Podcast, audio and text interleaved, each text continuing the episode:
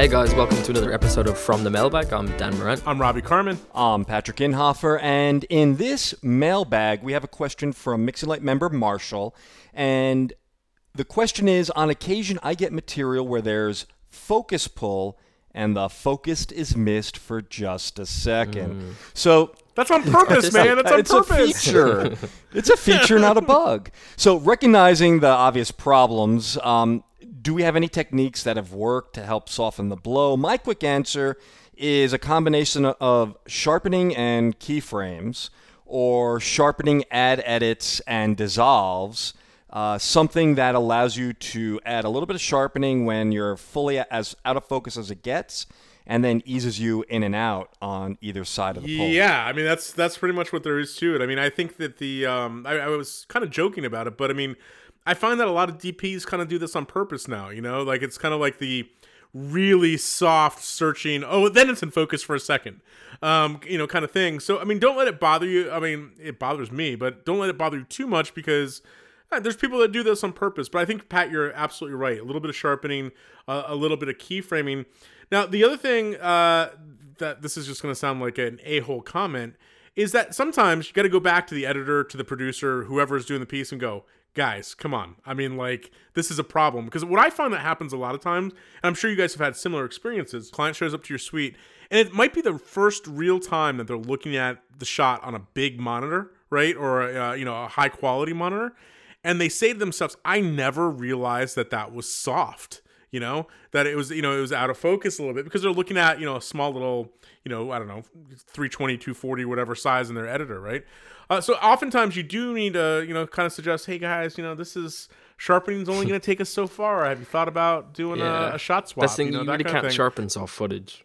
It's it's never gonna look super sharp. I think. No, it won't. You, No, you, no, you've no, lost the it won't. sharpness. Well, Dan, now do you do you find do your clients because I imagine you get a lot of raw, a lot of kind of flat log sh- shot material. Yeah. Are your clients editing flat, and then are you running into this problem in the suite where you add some contrast, and all of a sudden they realize the whole thing's soft? Yeah, actually, that happened quite recently where um they were I think they were shooting on Sony F5, uh, which I don't have a huge amount of experience with, but I guess it's the same kind of like a S log. Um, yeah it's it's it's great camera great camera. Um, and then like when we got it, I've got a 65 inch in my grading suite, so they were like, "Whoa, okay, that's not right. That's not right." uh, and I was kind of looking. And what that- was your solution? Did you did you have to did you do the sharpening thing, or did they go back and, and find alternate takes? Uh, I had to basically sharpen it, but I was lucky that there wasn't a huge amount of movement. Like the focus was pretty solid. Uh, but I found um, what's that new control? The midtone detail was nice. So like kind of going between midtone Yeah, detail like- and sharpening, and then also depending on what it is, uh, I go to the log grades and just use the black, um, just to give it a little bit extra, because that little bit of extra contrast just on the area, say that you're trying to lead the eye to, can really kind of save the focus sometimes, especially if it's a product. Well, and that's funny too, because that's a great point, which is the object isn't to sharpen the actual image. The ob- the option is to sharpen the bit that we're focusing on, like what's like the typically eyes, or it might be a product, right?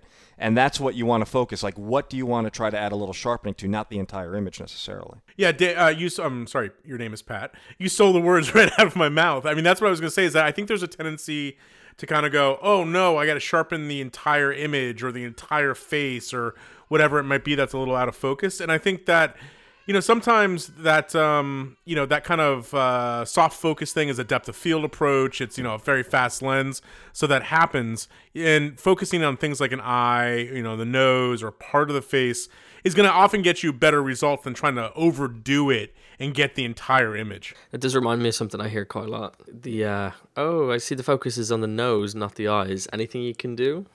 Like, oh no, so close but so far. Yeah, you know, so it's it's a thing of sharpening. It's a thing. It's a thing of uh, localized contrast. That both you guys have pointed out uh, is another way of improving it. Uh, but Marshall, I, I think you were maybe looking for sort of a, a magic bullet here, if you will, for uh, how to fix this problem.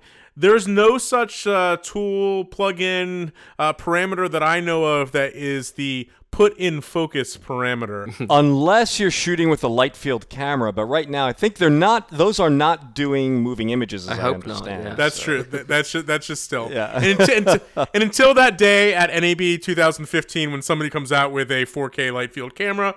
Uh, but until then, uh, hopefully this helps you a little bit. Some uh, localized contrast, some sharpening, uh, and uh, go go from there. So for the old mixinglight.com, I'm Robbie Carman. I'm Dan Moran. And I'm Patrick Inhofer, and we'll catch you in the next mailbag.